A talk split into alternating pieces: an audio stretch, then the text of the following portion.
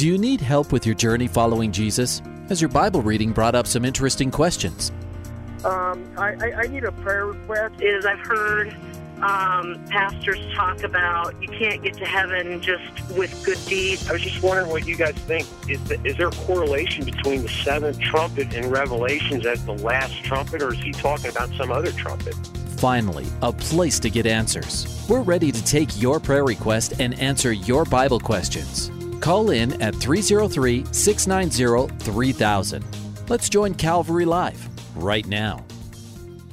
Good afternoon. Welcome to Calvary Live. This is Pastor Nick Cady from Whitefields Community Church in Longmont, Colorado. I'm here with you today, taking your calls and texts live on the air. This is the show where you can call in with your questions about the Bible or anything going on in your life that you would like prayer for, you have questions about from a biblical perspective. We're here to answer those questions and to pray for those prayer requests. We have a great community of people who tune in every week, and so we want to welcome you wherever you're tuning in from. We want to welcome, first of all, those of you who listen here on the Front Range, uh, from you know Pueblo, Colorado, all the way up to Cheyenne, Wyoming, uh, here on Grace FM. We're so glad that you tune in daily and weekly, and uh, you tune into this program. You call in. Such a blessing to be part of what God is doing through Calvary Live. I'm, I'm excited also that this show is growing. You know, I know that we're syndicated now on the East Coast on Hope FM in Pennsylvania, New Jersey, and Maryland. So, welcome to all of our listeners listening there. Also, Truth FM in Tennessee and parts of North Carolina and Kentucky, welcome to you as well. Just a reminder that those of you listening on the East Coast and in the area around Tennessee, you're hearing this program on a one week delay, which just means that you guys have a unique opportunity where you get to call in or text in and have your questions answered. And then the following week, you get to tune into the radio and hear yourself on the radio. Maybe you can tell some people you know to tune in because your your question is going to be uh, on the air at that time. But just a heads up to you guys on Truth FM and Hope FM that you're hearing the show on a one week delay. But those of you here on Grace FM in Colorado and into southern Wyoming, you're hearing the show live. We also want to remind you that uh, we have a growing audience on our our internet um, presence, which is our mobile app and our website, which means that you can tune in, you can listen anywhere in the world, and we see that a growing number of people are actually taking advantage of that opportunity. By the way, if you don't have the web, um, sorry, if you don't have the mobile app yet, we really encourage you to go do that. It's totally free and just a great resource for you to use. Along with being able to listen live, there's some other features in the app that will be really useful for you. So go and get that app if you're uh, interested in that and recommend it to your friends all over the country, all over the world. It's um, Grace FM. It's one word, Grace FM. Just type that into your browser. Should come up right away. And um, I'm sorry, into the search engine on your app store. You just put that in. It should come up right away. It's free app, and you can listen live in there. And you can also just go to the website, gracefm.com, and you can also listen right there on the website. Um, every now and then I get a map that shows where we have listeners tuning in from on the internet uh, right now, and um, we have some consistent listeners that really excite me. I like seeing this one that we have somebody in Johannesburg, South Africa, and just about every week this uh, person is listening in Johannesburg. So if you are there in Johannesburg, we'd love to hear from you, and uh, just so glad that you tune in every week. Uh, we also have a listener in Hyderabad, India, which is awesome. So, welcome to those of you listening wherever you are around the United States or internationally. We're so glad that you've tuned in. Again, this is a show where you can call in with your questions about the Bible things going on in your life. Give us a call. We'd love to hear from you and pray for you. The number to call is 303 690 3000. That's 303 690 3000. Or you can text us at 720 336 0897. That's 720 336 0897 for the text line. Just a few words about myself before we go to some of our calls and texts. My name is Pastor Nick Cady. I'm the pastor of Whitefields Community Church, which is located in Longmont, Colorado. And our church meets right in downtown Longmont. So if you are in Longmont or in any of the surrounding communities, we would love to have you come and worship with us. You know, currently we're in the season of Advent, and this is one of the best times of the year to invite a friend or family member to join you at church, wherever that church is. Um, because studies have shown that you know people who are invited to church at this time of year are more likely to go to church than almost any other time of the year. You know, they've done some polls where they asked people who don't attend church, um, you know, would you go to church, especially like around Christmas and uniquely on Christmas Eve? So definitely keep that in mind if your church has a Christmas Eve service. They said, you know, would you go to church on Christmas Eve if a friend or family member personally invited you and accompanied you?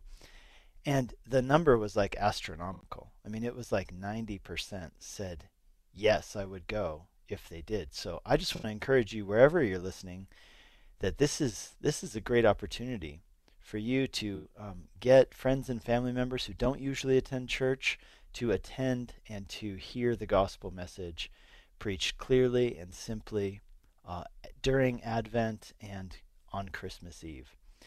So for us, um, you know, we're in the season of Advent. We're doing an Advent series called God with Us, which of course is the translation of the word Emmanuel, means God with us, and we're focusing on for the whole month of December. Uh, we're focusing on this event, you know, the greatest event in the history of the world, when God took on human flesh and came to us in the flesh in order to not only speak to us but to save us from sin, to save us from the curse of death and to save us unto himself and for good works and for his eternal kingdom. And we are just so blessed and excited as we've been digging into this now uh, in the month of December about the advent of Jesus, the advent of our King, and the incarnation. So again, uh, just a few words about our church. We are in locate. We are located in downtown Longmont. For those of you, maybe you're in the Longmont area, or maybe you're in one of the surrounding communities we would love to have you join us. You know, if you're within driving distance, come check us out. You can check us out online, whitefieldschurch.com. That's whitefieldschurch.com. And um, we'd love to have you visit us. We are we located one block west of Main Street on Longs Peak Avenue. So if you know Longmont at all, we are right in the heart of the city, and we are right on the edge of Roosevelt Park, which is our city park here in town. We're just to the direct we're directly to the south of the downtown park and ride. We meet in the St. Vrain Memorial Building on Sunday mornings at 10 a.m. And we'd love to have you come worship with us, or if you know somebody in this area who is looking for a church that loves Jesus and and uh, takes care of their kids, teaching their kids the gospel, a place where the whole family can grow and worship. We'd love for them to join us, or for you to join us if that's you. So you can check us out again, whitefieldschurch.com, and you can also listen to our radio program, which airs every weekday at 2:30 p.m. and Sunday mornings at 10 a.m. So it's every weekday at 2:30 p.m. So Monday through Friday, and um, that show is called Life in the Field. That's our our show in which um, we have our sermons edited for the radio, and then if you you know if you're picking up kids at that time from school Sunday mornings, um, if you are not in church for some reason around 10 a.m., we'd love to have you join us at that time as well on the radio or in person. So, it's, um, looks like we still have open lines. It looks like we're having some uh, connection issues. So if you're experiencing those, hopefully we're going to be able to fix that um, really fast. and we're working on that. So uh, do stick with us. But if you've been trying to call in, keep doing that. The number to call is 303 690 3000. That's 303 690 3000 or text us at 720 336 0897. Okay, um, so we looks like we have uh, all open lines right now. Just waiting for those calls to come in and a few texts. And uh, looks like, okay, our, we checked our phone lines. Just a heads up, our phone lines are working well. So give us a call, 303 690 3000. It's 303 690 3000. And I'll begin, as we wait for those calls to come in, I want to begin by telling you um, about something that came up in my study this past week as I was preparing for um, for church on Sunday. You know, we've been studying Matthew's gospel um, just this past Sunday as part of our Advent series, the, the text that we studied specifically was um, Matthew chapter 2. And there's a passage here in Matthew chapter 2 that I think is is really interesting because in um, in this passage, what we see is that Herod does this awful thing. King Herod, he's trying to prevent Christmas from happening, prevent Jesus from coming, and um, and so what he does is he kills all of the babies in Bethlehem and its surrounding regions. And this is, you know, one of those passages that's just often skipped over when people are, um, you know, maybe if you read the Christmas story to, let's say, your family or your children, you might skip over this part. If you go to a Christmas pageant, you're probably not going to see the kids act this part out on stage. And for good reason, because Herod orders all of these babies to die because he's trying to kill Jesus and prevent Jesus from taking his throne. So we studied this this past Sunday, uh, yesterday, uh, under the title of The Hopes and Fears of All the Years. And, and we kind of did an overview of the Bible, going from Revelation chapter 12 as kind of our, our starting point. In Revelation chapter 12, John, the revelator, right, the writer of Revelation, he um, he looks back over the whole Old Testament and he says the Old Testament can be summed up in this way that there is a woman who's pregnant with a child, and this woman has, you know, it's it's Israel pregnant with the Messiah. And he says that there is also a red dragon with seven heads and ten horns, and he is doing everything he can to kill that child. And we can see that throughout the entire uh, Old Testament.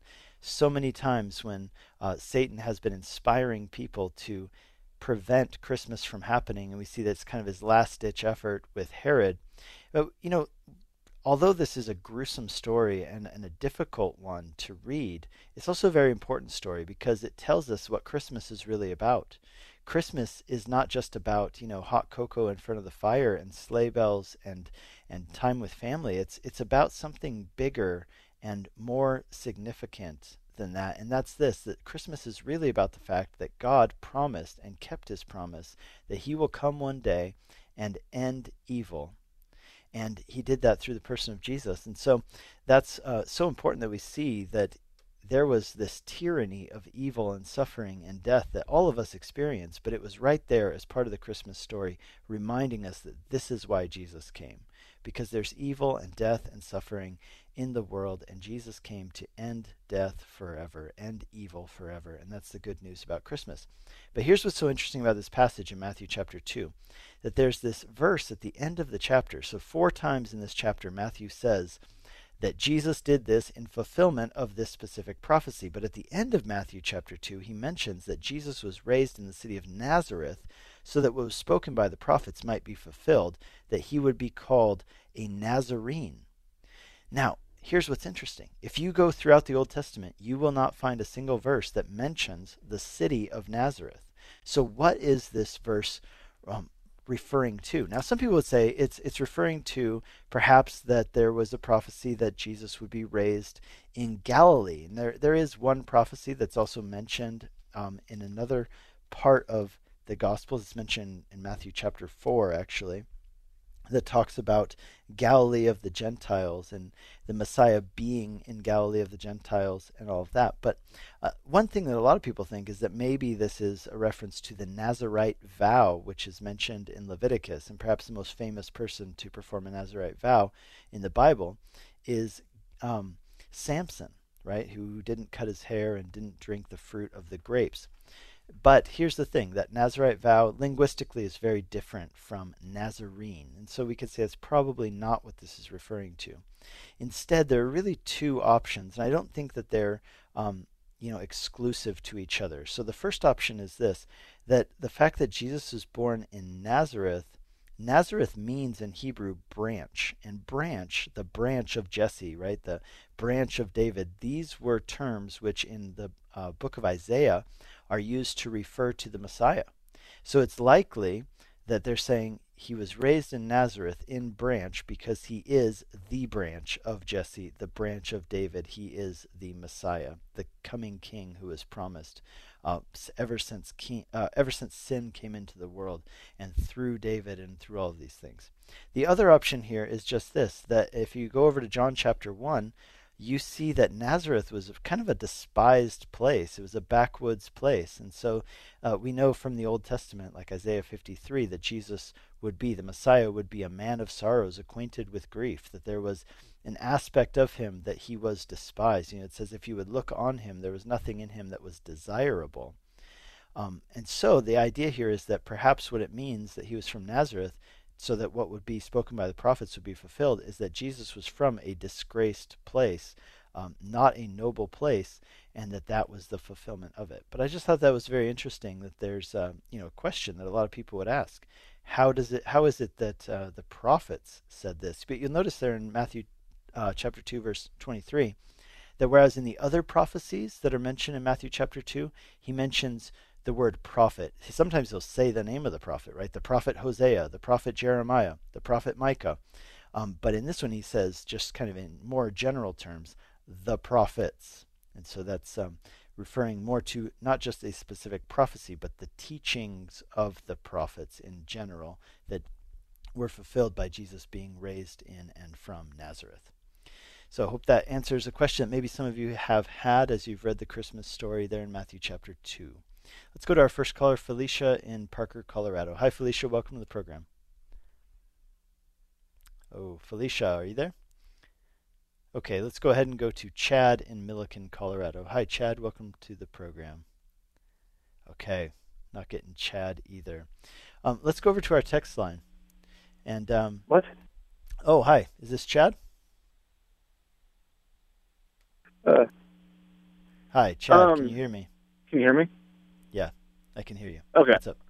I, I got a question about baptism. Um, Okay. So I know that you know in Christianity um, for Calvary Chapel, you know they, they teach baptism at an age where you can outwardly display your um, your feelings for Christ and and that you're going to follow him. And then Roman Catholicism, you know, they believe you baptize as a child. Is there anywhere in the Bible that that kind of lays that out? And on that point, I was kind of leaning towards well, Jesus was baptized when he was older. He wasn't a baby, but Yeah, so don't- there's two positions, and it's it's really not just uh, you know the Roman Catholic Church. And here, I'll just lay it out for you. The two positions are called um, believers' baptism, sometimes called credo baptism, which is Latin for believers' baptism. So believers' baptism, and then you have infant baptism, also called pedo baptism. So uh, credo baptism versus pedo baptism, or you could call it believers' baptism versus infant baptism. And um, so in the Bible, we don't specifically have anything saying, you know, you have to be this old when you're baptized or that you should be baptized when you're a baby. But I can walk you through some of the arguments. I've, I've studied it pretty, pretty comprehensively. I myself, I was raised Lutheran. I was baptized uh, at a very young age. And then I actually decided to be baptized again as a believer when I was in my early 20s. Um, so we put it this way the Bible, it talks about believing and being baptized. And so a lot of people look at that and they say, okay, so you should be baptized when you believe. But the, the other argument for infant baptism is, is based on a little bit more nuanced argument. One of the one of them would be like in the book of Acts, it talks about, you know, people like Cornelius in chapter ten, or let's say the the uh, guard at the prison in Philippi in chapter 16, and it says that they received the Lord, and then they and their entire households were baptized. Now, we have to kind of make some assumptions here, don't we? Because we don't know how old the people in his household were. Did he have small children? Did he have babies? Did he have grown children? We have no idea. And um, so that that's kind of thing. So when they do that, what they're doing and, and they're saying is that baptism is essentially the essence of what um, what is talked about, like in the Old Testament, with circumcision. So it's a sign of a covenant, is what they would say. yeah, And so the idea is that uh, you're, it's a way of what's called Christian initiation. How do you become part of the Christian community? And the the thing that people who do who practice pedobaptism is they, they believe that baptism is the way that you are initiated into the Christian community, and from then on, you are treated as a Christian and a full fledged part of the community. Now, the thing is, though, this is what makes the, the whole issue so difficult, is because the book of Acts tells us about the first generation of Christians. What it doesn't tell us about is the second generation of Christians and how those, you know, subsequent generations were then um, initiated into the Christian church.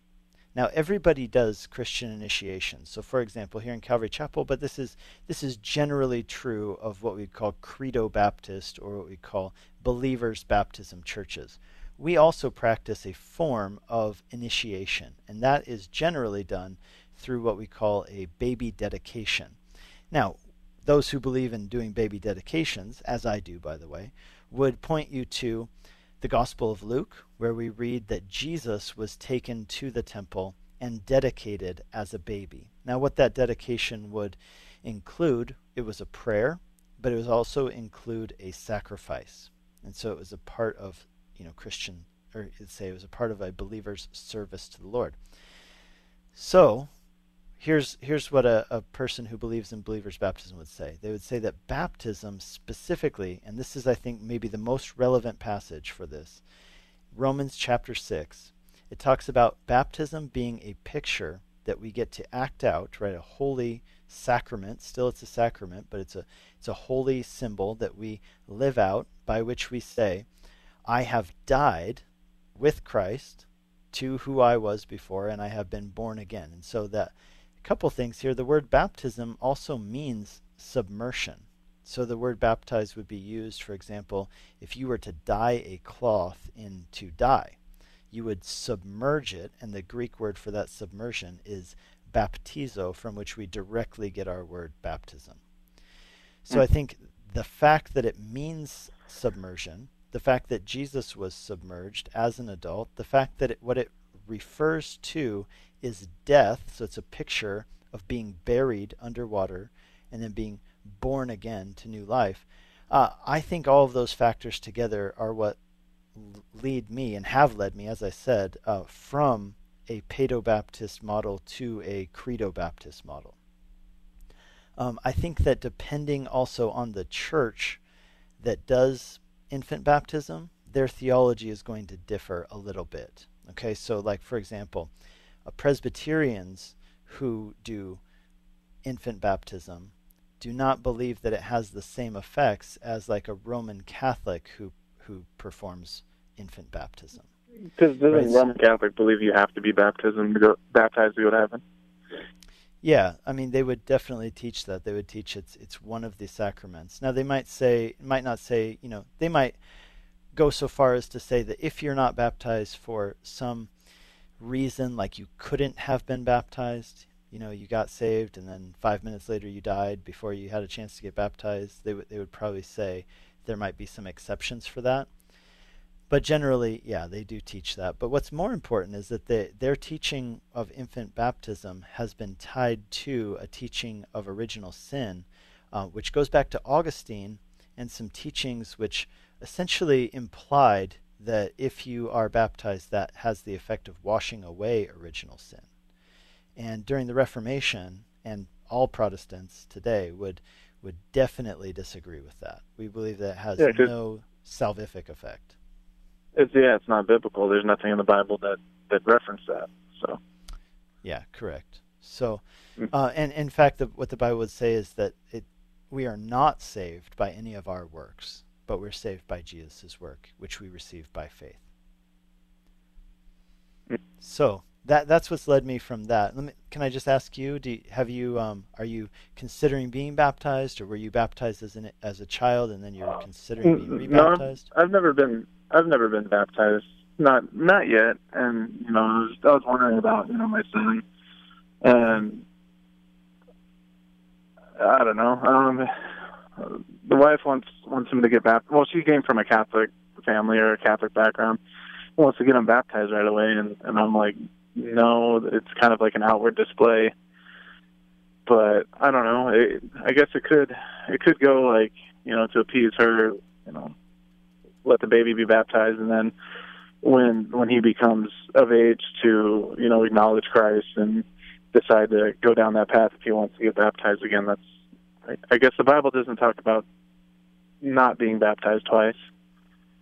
So, well, there, there's one passage in, in Ephesians chapter 1 which says there is one baptism. Some believers have looked at that and said oh, okay. that the, the one baptism refers to, you know, no matter which group you're baptized by, it's still the same baptism.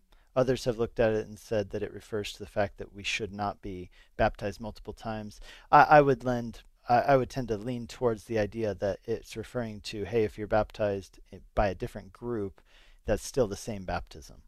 Um, but here, here's my advice to you. Number one, I would tell you if you're a follower of Jesus, I would really recommend that you get baptized. I mean, that's what Jesus said. And I do think that while it doesn't save you, it is a step of obedience to Jesus. And if he's your Lord, then you should absolutely uh, submit yourself to his commands and be baptized. So I would encourage you to do it.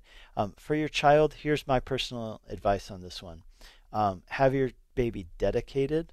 You know, so that that idea of what was done with Jesus, where he's brought into the temple, he's dedicated, prayed for, you know, the church community can welcome that child at that point, and then I would wait until um, your child reaches that point of being able to say, I have experienced this dying and resurrecting in Christ to be baptized. So that that's my two cents. Yeah, that's what I was thinking too. I just I, I just don't know how to say it to somebody who's raised in Catholicism because I mean it's it's important to her like big time. Like and I'm and my world it's just like you wait, but in her background it's like you do it now. You know. well, certainly some people. I mean, in that in that background would would even fear that if they don't do it, the child may not go to heaven, like if they die, um, you know, at some point. So I can understand her fear in that case. I would I would want to encourage her that I don't think that that fear is biblical or justified. And uh, I would just encourage you to raise your child in the Lord's ways. Pray for that child that when they reach the age where they can make a decision that they would choose to follow Jesus. Because, look, whether you get the, the, your son baptized now or he chooses to be baptized later on, at the end of the day, it is going to be a choice that he's going to make. You know, whether or not to follow Jesus and whether to be baptized. So, um, yeah, let me let me just pray for you guys, and then I'll let you go. Me Father, pray for Chad. And I thank you for his heart to raise his child up in your ways and his, his wife's heart to see their, their baby go to heaven. And so, Lord, I pray that you would give them a lot of wisdom with how to do this biblically and to do it rightly before you. And I pray that they'd be on the same page. And we pray that in Jesus' name. Amen. Thank you, Nick. You bet. God bless you. Uh, you take care. God bless you too. Bye. You're listening to Calvary Live. This is Pastor Nick Cady from Whitefields Community Church in Longmont, Colorado uh, taking your calls and texts on the air today. Uh, the number to call is 303 690 3000. It's 303 690 3000 or text us at 720 336 0897. That text number again, 720 336 0897. We've come up on a mid show break, so give us a call during the break and we'll get you on the air right afterwards 303 690 3000. You're listening to Calvary Live, and we'll be back in two minutes' time.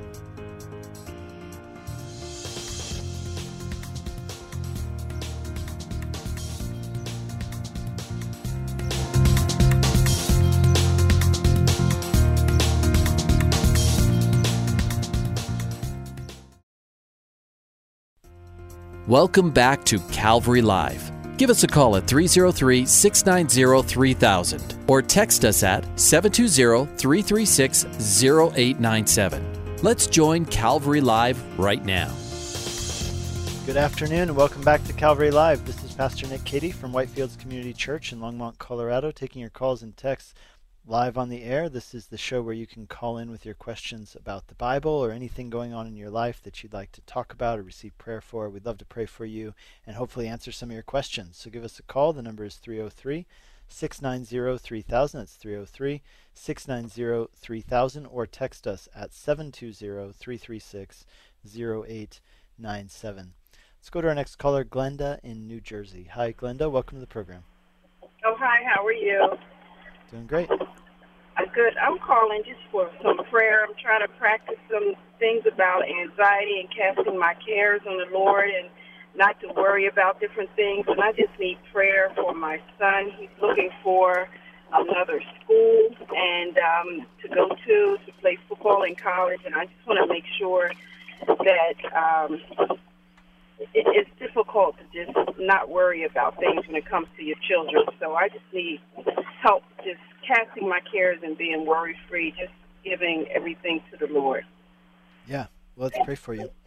Heavenly Father, we pray for Glenda, and we just pray, Lord, that you would help her to truly do that, to cast her cares upon you. And I love how you finished that verse to us, Lord. You said, because he cares for you. So, Lord, I pray that you would fill Glenda with just this sense, uh, this truth that you care about her, that you care about this situation. And, Lord, that perhaps you even care about it more than she does. And so, Lord, I pray that that would give her a sense of comfort, a sense of joy as she prays, knowing that you have this in your hands, that there are many things over which we have no control, but those things are, are definitely in your control. Lord, I pray that you would uh, bless her as she prays, that she uh, doesn't just hand those things to you or lay them at your feet, but she casts them, she throws them upon you and gets them out of her hands, out of her uh, realm of control, and puts them on you. Uh, so, Lord, I pray that you would help her to do that, that with thanksgiving in her heart, she would make her request known to you. And I pray that in Jesus' name. Amen. Amen. Thank you so much. You bet. Have a good God bless you. All right. Bye bye. You're listening. You're listening to Calvary Live. This is Pastor Nick Cady from Whitefields Community Church, taking your calls and texts on the air today. Looks like we've got Felicia online too. Felicia called back, which we're glad about. So this is Felicia and Parker. Hi, Felicia. Welcome to the program. Hi, Pastor. How are you? Doing great. Good. Um, I don't know if they passed the information along, but I just my question is um, somewhat regarding Romans, um, the letter that Paul wrote. Um, towards the end of one, it kind of talks on um, believers who haven't changed or re- like basically refuse to change or ignore like changing with Christ. And I'm just curious as to if there's anything that speaks on it biblically that I'm I'm not to yet maybe. Um, that you know where how is God going to handle that or judge that? Mm-hmm. Yeah, so um, in Romans chapter one, it does talk about God's kind of wrath upon the unrighteous, those who you know rebel against Him. I think though, I think you'd have a hard time saying though that this is referring to believers, like people who follow Jesus. It seems that these people that he's talking about here are people who have definitely, you know, made it clear to God that they don't want anything to do with him. And so it says, you know, they've they've suppressed the knowledge of God is one of the things that it says that they know that God exists, but they try to push that down and suppress that knowledge. So I'd say that that, that passage perhaps is not the best one to look at. I would actually go to a place like in Hebrews chapter 6, um, which I think is one of the Hebrews chapter 6 and chapter 10, which I think if you read them on their own, they can be kind of worrisome. You know, they can they can make you a little bit worried, and I think that they can be a little bit confusing if you don't have some more context. So hopefully, though, uh, we can look at these verses and, and they're useful to us because we're asking the right questions. So in Hebrews chapter 6 and chapter 10, uh, the context for the book of Hebrews is written to a group of people who had who were Christians and they were thinking about giving up on Christianity or maybe kind of dialing back on Christianity and going back to Judaism. And, and some okay. of them, you know, they were they were basically like, okay, I believe in Jesus, but um, they were facing persecution and ostracization from their community, and so they were they were thinking about you know doing that or maybe just going back into the world you know so so you can think of it just in terms of there was a time when they believed in Jesus. They were in the church and now maybe they're not attending church. In fact I think that's very likely that we can say that that was the case for some of them because it says in um, in chapter 12 there you know it says don't forsake the gathering of yourselves together. It's like one of the only verses in the bible that has to tell christians to keep going to church because it was just assumed that Christians would go to church. So this might be a better place to look um, if we're talking about believers who are not walking with the Lord as they ought to. And and here's really what it says. It says some really kind of shocking and maybe um, sobering things. One of them is just this: that hey, here's what it says in chapter six. Um, if uh, it is possible in the case of those who have once been enlightened, who have tasted the heavenly gift, shared in the Holy Spirit, tasted the goodness of the Word of God and the powers of the age to come, and then have fallen away, to restore them again to repentance, since they are crucifying once again the Son of God to their own harm and holding him up to contempt. Then it goes on um, to say in chapter 10, you know, that if you trample upon the blood of Jesus, there is no more blood to atone for your sins. And so a lot of people read that, right? And they're like, well, hey, I'm a Christian, but I also sinned like yesterday and five minutes ago. So does that mean that I've trampled on the blood of Jesus and I'm no longer saved and I can't ever be saved again? Or maybe I backslid and walked away from the Lord and I'd like to come back, but it seems to be telling me that there's no more salvation for me. Like, what is that referring to? So here, here's what I would say. I would say this: all the terminology in the Bible that talks about being saved, it gives you some some kind of word pictures or metaphors, and and those would be something like this, right? They say talk about being born again, sealed with the Holy Spirit, you know, becoming a child of God. And here's the thing, though: nowhere do we ever read the opposite of those. Nowhere do we ever read that, okay, you were born again and then you became unborn again, or that you were uh, adopted by God and then he forsook you as his child, or, or that you were sealed with the Holy Spirit and then you were unsealed. So, what does that mean? It means that what we read in chapter 6 and in chapter 10 of Hebrews, where it talks about people who at one time, you know, I mean, if you were to list this, it would you would say this is a person who at least appears to be a believer, but none of us can see somebody else's heart to know where they're really at with God. Right. And so the essence of what I'm trying to say is this. I think that if you were to compare this with what Jesus said as well about trees and their fruit and how you know a tree by its fruit, it's not about judging people. It's about saying, look at your life. Does your life produce the kinds of effects that you would expect or that the Bible even says are normal from a person who has been born again. And if they don't, then this should be a wake up call to you. You need to get right with God because there's no promise in the Bible for somebody who doesn't walk with God. The idea is that if you're born again, you will walk with God. Therefore, if right. you're not walking with God, you need to figure this out. Like, where are you really at? Okay.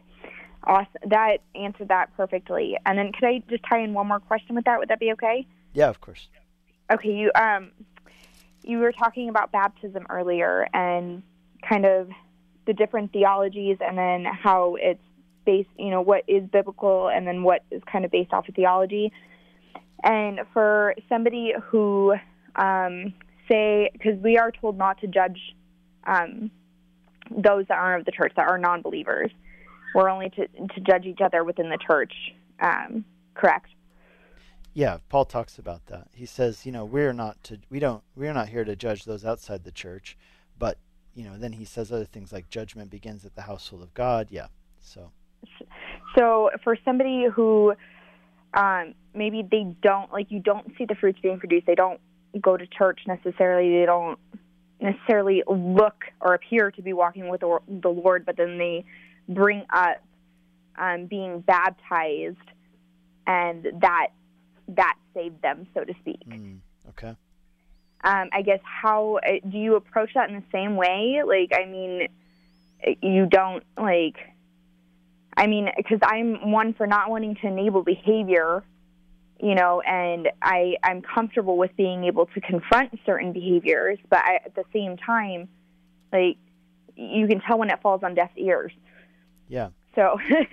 okay, so um, I'll just uh, tell you a few things. Um, James chapter five says this: Whoever mm. turns a error of their ways will save them from death and cover over a multitude of sins. Right. So, it's a good thing, you know, to to confront somebody, but you want to do it in love, right? So, you want to speak the truth right. in love. You can speak the truth in a way that won't be helpful, that'll make somebody feel right. condemned. And I think a lot of times when we talk about, hey, don't judge me, we're not necessarily saying what we're saying is, hey, I don't want you to condemn me, look down upon me, you know, make me feel less than. And so I think that you can talk to somebody in a way that won't make them feel those things. But here's the thing you, the reason you want to talk to this person, you have to ask yourself that question why do I even care? That's where you got to start. Because if the reason you care is because you actually care about this person, you're worried Right. about their soul, then that's Yeah. a great place to start. That's a loving place, right? If you saw somebody walking around with like a huge cancerous tumor on the side of their neck, you would probably want to ask them, "Hey, have you seen a doctor about that?" Right? Right. Um, if you see somebody with, you know, the symptoms of a disease that you once had, and you say, "Hey, I see these symptoms, and I just want to know, you know, I want you to be okay because I care about you." That it's all about tone. It's all about how you approach the person, and then you can speak the truth to them and just say, "Hey, I don't know where you're at, but but I just don't see this." Now, the other thing I would tell you is if that person comes back and says, "Hey, leave me alone. I've been baptized. I'm good. Back off." Yeah. Hey, that that was me. You know, my my story. And then you know what cut to my heart. Here, here I'll just tell you a little bit of my story and the verse that God used through this friend of mine that really uh, changed the course of my life. So I, I had this friend, and uh, you know, she was a believer. I used to drive her to school when we were younger, and at one point, you know, um, she told me, "Hey, I'm a Christian," and somehow or another, she alluded to the fact that I was not a Christian, and that very much like bothered me because, like I said to the earlier caller, I was raised Lutheran. I was baptized as a child, and I'm like, "Hey, I I'm that person. Like I'm your friend, right? Like I I'm like I was baptized. How can you tell me I'm not a Christian? I'm like totally Mhm. a Christian. I know all the stuff. I got baptized. I'm good." Mhm. And what this person did is they turned to Matthew chapter 7. You know, we were sitting in the car one day talking, you know, never forget it because it changed my life. And here's what she read to me Matthew chapter 7, starting in verse 21. This is from Jesus' Sermon on the Mount. He says this Not everyone who says to me, Lord, Lord, will enter the kingdom of heaven, but the one who does the will of my Father who is in heaven. Many will say on that day to me, Lord, Lord, didn't we prophesy in your name, and cast out demons in your name, and do many mighty works in your name? And I will declare to them, I never knew you. Depart from me, you workers of lawlessness. Now, let me just walk you through this because there are a few things that uh, may not stand out at first that are really relevant. For example, the idea of saying, Lord, Lord, why does he repeat it? Because in, in the Jewish mindset, when you repeat a word twice, you'll notice that's repeated um, sometimes in the Bible. You notice this kind of double repetition. That's like the the idea of like we would use an exclamation point. So Lord, Lord is like somebody who's fervent, passionate, right? This is a person who shows up for church and goes to both services, you know. And it's um, and he says, you know, one day, you know, these people will say to me, um, you know, didn't we prophesy in your name? So first of all, they're passionate, right? And they're saying, Lord, Lord, you know, they were on fire. Secondly, they were showing evidence of spiritual gifts. And then the next one is, hey, we cast out demons. So they did some kind of Christian service as well. So we're talking about a person who's passionate. They they do service. They have the signs of having spiritual gifts. And what does Jesus say to them? He says, the problem is, I never knew you.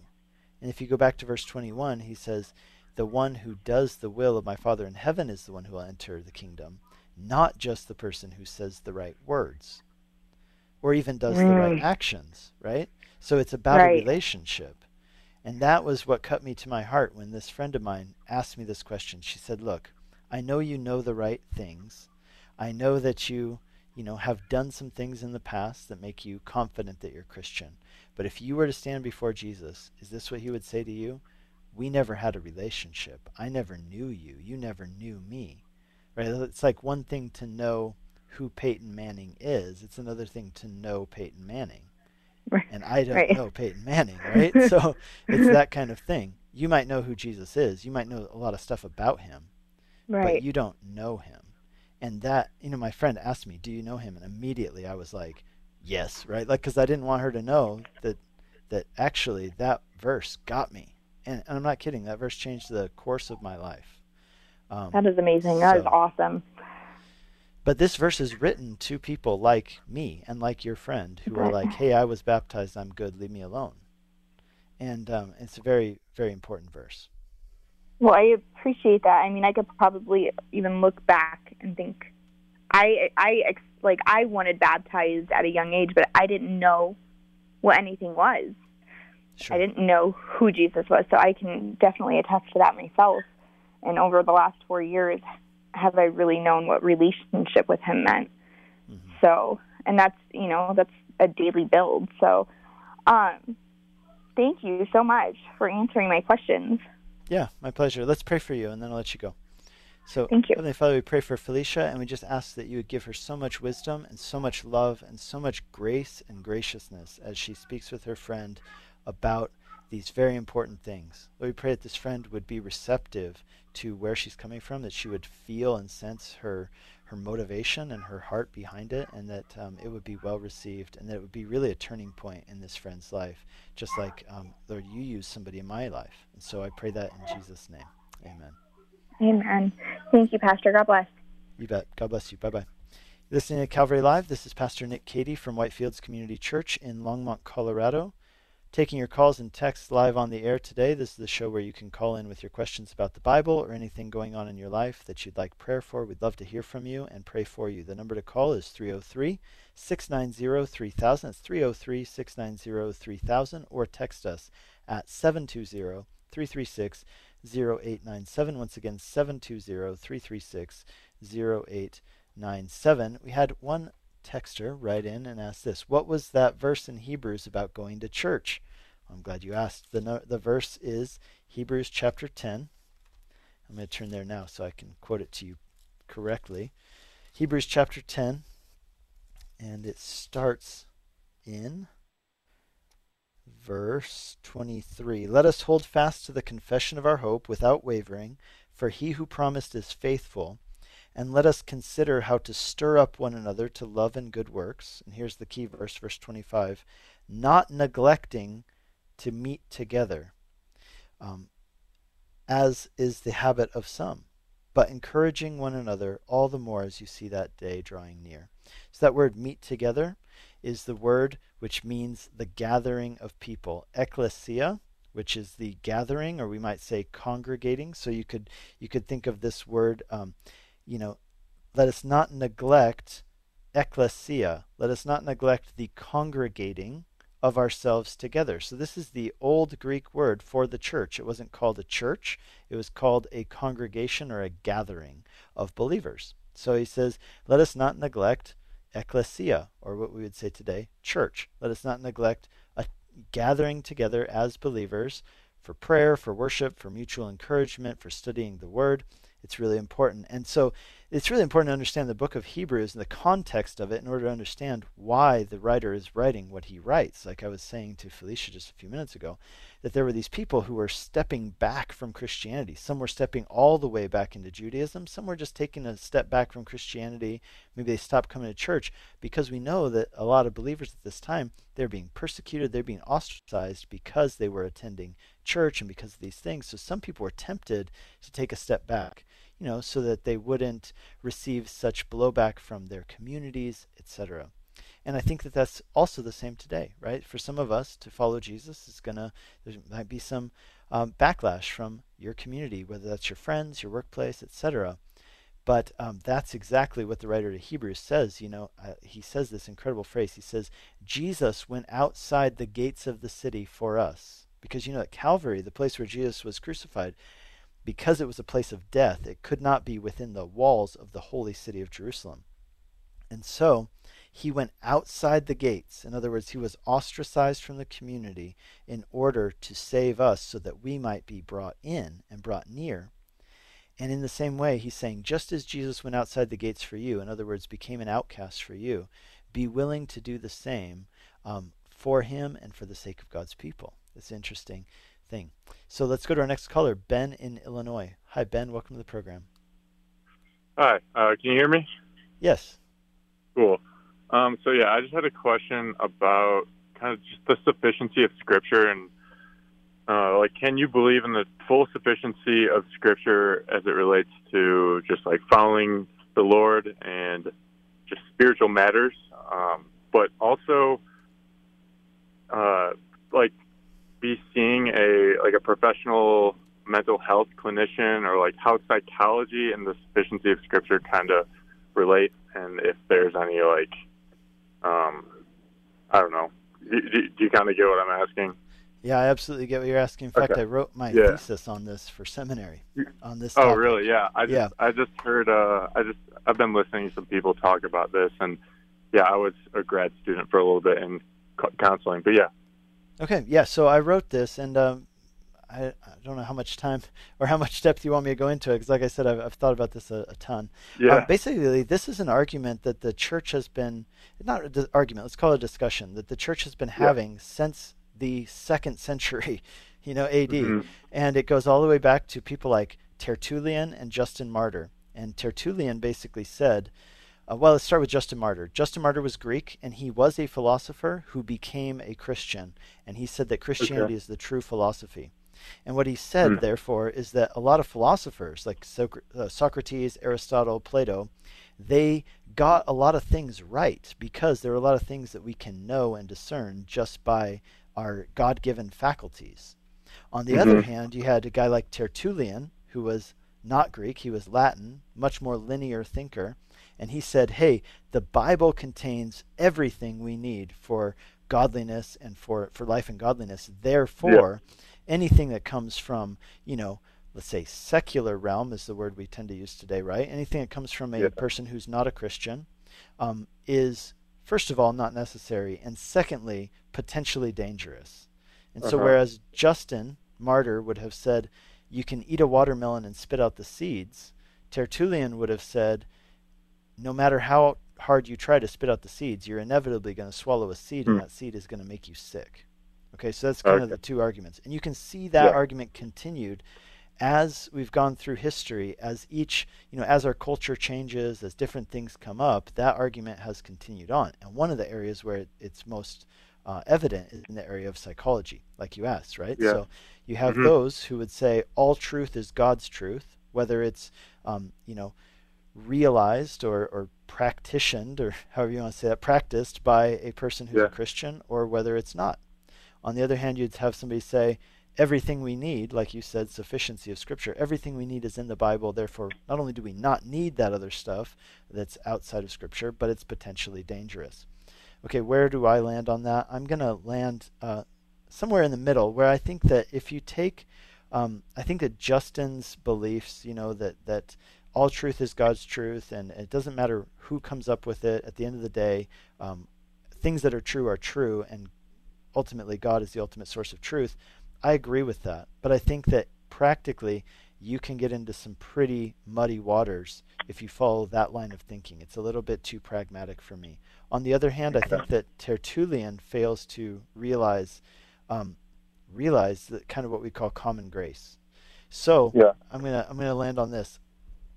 I think that when we get into issues of mental health, there are some cases in which we are talking about things that are physical problems with the brain, and in those cases, those need to be treated medically, just like you would, um, you know, get your back treated if you had a back problem. Okay, on the other hand, if it's not a physical problem with the brain, if it's more of an emotional thing or perhaps even a, a sin issue, um, I think that some of the practices that are done uh, by practitioners and mental health practitioners who uh, maybe fall in the category of psychology, one thing I would want all of our listeners to know is that you know, psychology is a very diverse field. Not everybody who practices psychology follows Freud and Jung, right? There, Yeah. there are a lot of other kinds of psychology. But here's the thing that I really, really believe on this issue is that because psychology is good a lot of times at diagnosing problems, it's not always great at giving uh, resolutions or solutions. That's where you need, in my opinion, to have a, a mental health practitioner who is also a Christian because Yeah. they're not only going to be able to diagnose the problem using maybe the tools of psychology that they've learned, but they're also going to be able to turn then to the gospel and turn you to a real solution that's going to be able to help you. So my short answer, yes, but I prefer and almost in almost every situation prefer a Christian uh, practitioner. Yeah, absolutely. I, I definitely agree. Cool. Cool. God bless you, Ben. Thanks for All calling in. Okay. Thank Bye-bye. you so much for answering my question. Bye. You bet. You're listening to Calvary Live. This is Pastor Nick Cady from Whitefields Community Church. We've got three minutes left in our show. Let's go to our next caller. Let's go to John on line one. Hi, John. Welcome to the program. Hello. Thank you. Um, what can I um, do for you? Yeah, my question has to do with um, secularism. Okay. Capitalism and democracy are both secular ways. Why do we encourage them? Well, I mean, this is a lot of assumptions going on in this question. Um, I'm going to say this. Um, I see that your bigger question had been this what is meant by a rich man not being able to get into heaven? Um, really, here's the deal with a rich man not being able to get into heaven. The, the bigger thing, the bigger thing that's at issue is this understanding that in Jesus' day, they associated, a lot of people did, not Jesus, of course, but a lot of people associated wealth with spiritual health. And it's very much along the lines of how a lot of people think today in regard to what we might call the prosperity gospel, they'd say, hey, if you are wealthy, that must be a sign that God's blessing is upon your life. And therefore, you know, if you're poor, well, that must be a sign that you are cursed by God. And so what Jesus was doing was definitely, um, you know, something that was going against the culture. And he was saying, hey, you know, in contrast to what a lot of you people think, being rich doesn't necessarily mean that you're blessed by God. In fact, that's why they say, he says, you know, it is impossible for a rich man, it is as hard for a rich man to enter heaven as it is for a camel to enter the eye of a needle. In other words, he's saying it's impossible. And they're shocked by this because they say, if not even the rich can be saved, well, then who can be saved? In other words, the person who is rich, that was a sign that God's uh, you know, blessing was upon them. And so they're shocked when they hear this. That's the reason why Jesus said that. But then he says something much more important where he says, um, he says, what is impossible with man is possible with God. In other words, it is impossible not only for rich man to be saved, it's impossible for me to be saved. It's impossible for you to be saved in our own works, in our own efforts, etc. All of us need the miracle of God's grace, which thank God, has been offered to us by Jesus and through his actions for us in his life, death, and resurrection. Thanks for that call, and God bless you. Uh, many of you didn't get on today, and we would like to just encourage you call back next time. We're every day, Calvary Live, 4 to 5 p.m. Mountain Time here on Grace FM. So glad you tuned in today. My name is Pastor Nick Cady. I'm from Whitefields Community Church in Longmont. Check us out online, whitefieldschurch.com. God bless you, and have a great evening. You've been listening to Calvary Live. Tune in next time for prayer and God's Word.